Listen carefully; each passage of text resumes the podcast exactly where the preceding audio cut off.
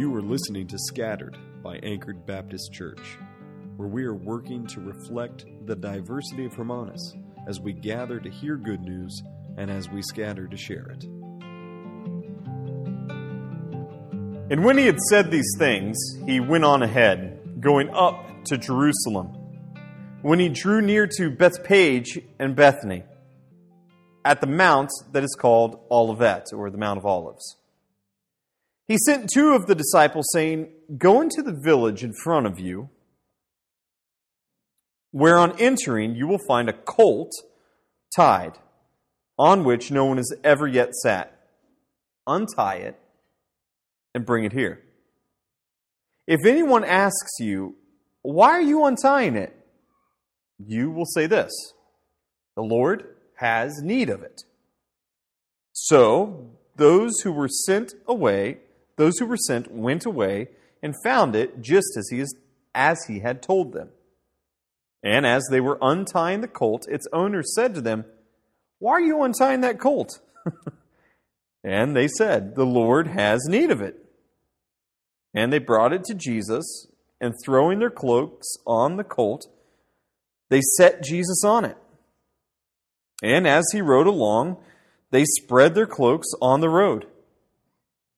As he was drawing near, already on the way down the Mount of Olives, the whole multitude of his disciples began to rejoice and praise God with a loud voice for all the mighty works that they had been that they had seen, saying, Blessed is the King who comes in the name of the Lord. Peace in heaven and glory in the highest.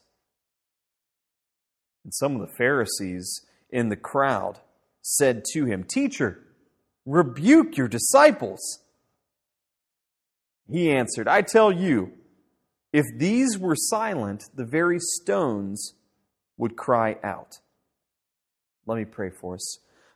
Father God, we thank you for your word this morning. And Lord, we ask that as we jump into your word, that you would open up our eyes, that you would open our ears, that you would soften our hearts by your Holy Spirit. And we ask, Lord, that by your Spirit and through your word this morning, you would be changing us and shaping us, and specifically, that you would be softening our hearts in such a way that we would see Jesus as our King. It's in His name that we pray. Amen. You know, Jerusalem during this time was a maybe not a unique place, but it was like many other places under the rule of the Roman government. And the people that lived in Jerusalem were a people that were without a king. They had their own little um, area within the Roman kingdom, a special allowance given to them by the emperor of Rome. And yet they weren't free in there. They were kind of slaves in their own country, slaves in their own city to a Roman overlord. And I'm sure that you have all seen in movies or in books a kingdom that is without its king. What usually happens?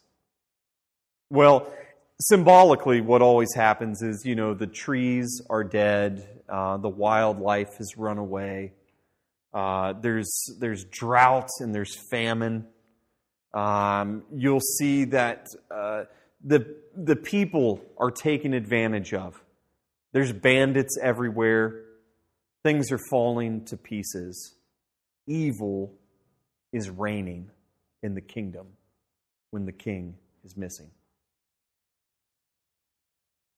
You could think about The Lion King, sure. You could think about Lord of the Rings. All of these are great examples of this. And honestly, it wasn't far off from what was taking place in Jerusalem at this time. There were religious and political parties vying for position. There were uh, conservatives and liberals hating on one another, law keepers and, and progressive people known as Sadducees. All trying to get their little part of the kingdom and trying to bring back the kingdom for God's people. Make it their place again. What none of them really wanted, though, I mean, surely they did not want the emperor of Rome to rule over them. They didn't need this Pilate fellow or this Herod guy to rule over them. And yet, did they really want a king to come and set everything right? Or were they totally satisfied with their little backstabbings and infightings and political assassinations? Something tells me that, like all of us, God's people during this time were pretty satisfied with who they were and where they were at. Happy to, as C.S. Lewis would say, to be playing in the mud when there was a beach holiday that was waiting for us. And this morning, uh, it might seem odd that we would use a text that was typically that is typically reserved for Palm Sunday, the Sunday before Easter, before Resurrection Sunday, for an Advent sermon. And yet, this is one of the things I love about Advent. Unlike the rest of the year where we kind of go according to a timeline, Advent is like time travel. in fact, throughout the course of our next couple of weeks, we're going to be traveling backward in time while looking forward in time. And why is this? Um, well, one of the reasons for this is that God is outside of time. And the things that he does and the ways that he acts in the world don't always make sense to us. And so, what we're attempting to do anyway is look at the coming of our King little by little and piece by piece.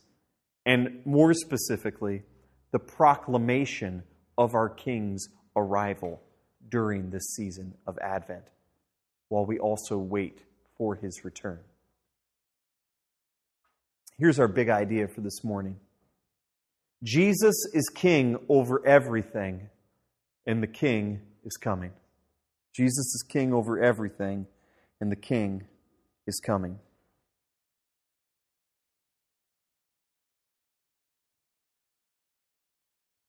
Our passage starts off by saying, And when he had said these things, now, there's a couple of things going on here. Uh, specifically, in Luke's gospel, we get a parable about these uh, pieces of silver and um, the way that a landowner gives out pieces of silver and wants his servants to uh, basically go out and do work with this money.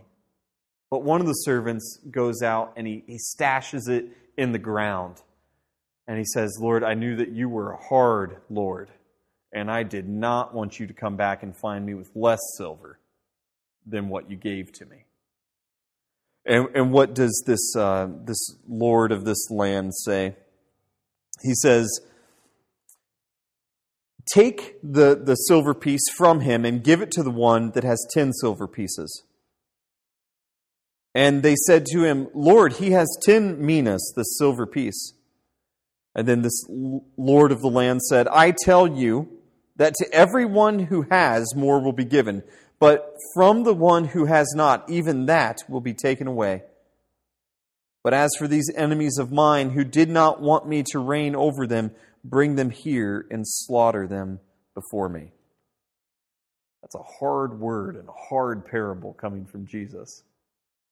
And it's after that, after that hard word, that now Jesus is going to go into Jerusalem and riding on this, this colt, this um, foal, this young animal, he's going to be declaring himself as king. A couple of oddities about the text this morning that bring us to our big idea. Why are we saying that Jesus is king of everything? Uh, two reasons here. There's a little bit of a translation issue here that is actually quite funny. It's translated for us in a way to make it make sense. And that is when Jesus says, say that the Lord has need of it. Uh, and the assumption is just the Lord of what? What is Jesus talking about? Well, in the original language here, what Jesus is saying is the Lord of the donkey has need of the donkey. The Lord of the colt has need of the colt. And so, when Jesus says, if anyone asks you why you're untie- untying it, you should say, well, the Lord of this animal has need of it. Which is a very odd thing to say, especially when you're doing some grand theft donkey stealing, right? Some grand theft colt theft. when you're when you're um, when you're going to someone's house and taking an animal that is is theirs and saying to them, "The Lord of this animal has need of this animal."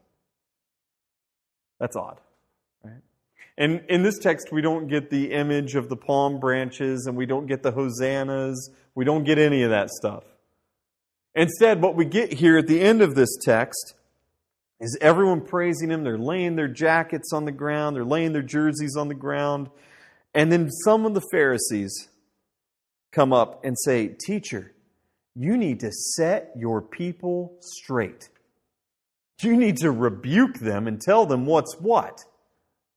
Because you're going to get us all in a whole bunch of trouble here. We are a land without a king.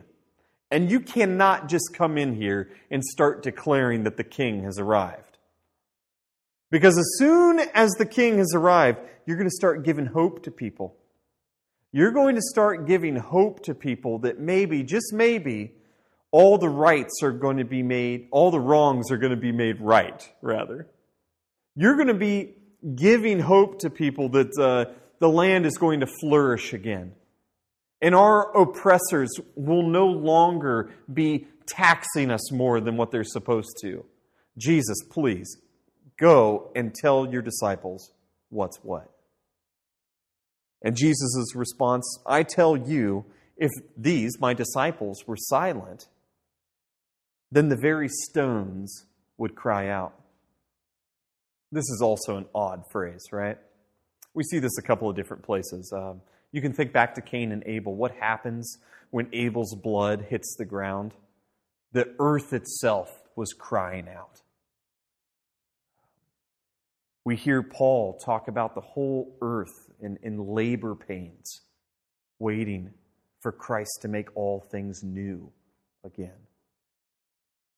In the prophets, we often read about how um, enemies of God's people, the Chaldeans in particular, came and they, they stole parts of the temple and parts of people's homes, and they carried these nice cut stone back to their house and made them their stones.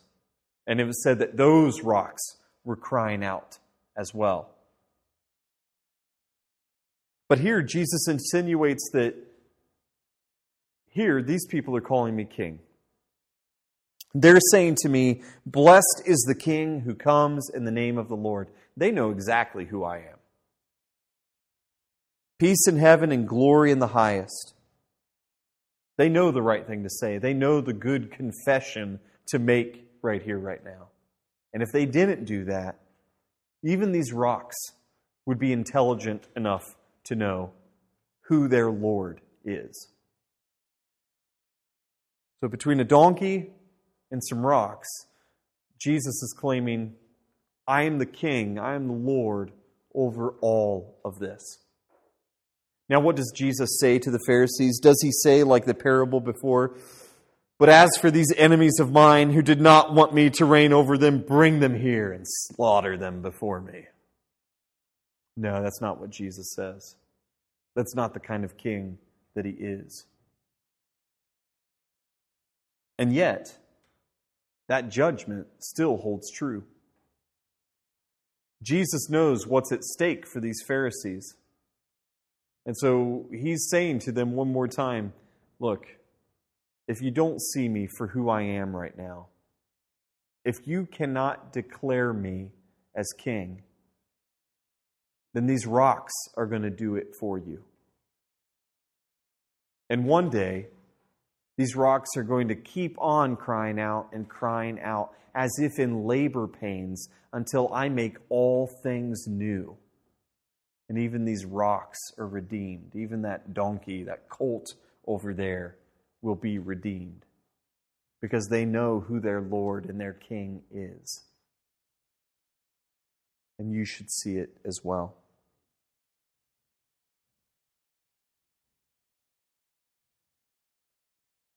Here during the season of Advent, um, it's a good confession for us to make that Jesus is King over everything. And this week, in this simple and short text, as we see Jesus coming into Jerusalem, declaring his kingship, it's also a good reminder to us that, as we read last week, to stay watchful and to wait with patience and diligence as well. To be reminded of the fact that our King is actually present with us, which is something that we'll celebrate here in a couple of moments in the Lord's Supper.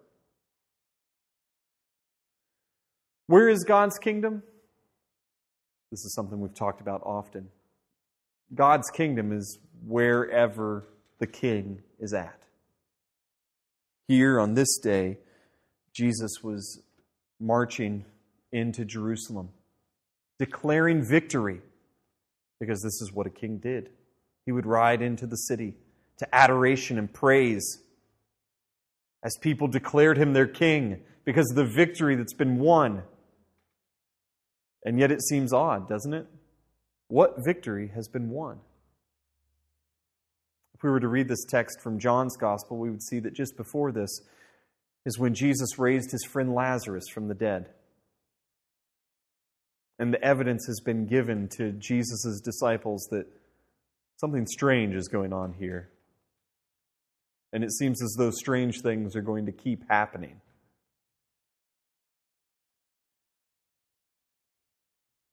As Jesus marches into the, the city on this day, as he rides into the city, he's declaring himself as king, and he's declaring himself as victorious over Satan, sin, death, and hell. And he's claiming himself as a victory for you. And so, Jesus is king over everything. And right here, right now, this morning, as a church, as we gather, we know that Jesus promises to be present with us. And so, in some small way, uh, his kingdom is present here as well. And so, we can also say together, Blessed is the King who comes in the name of the Lord. Peace in heaven and glory in the highest.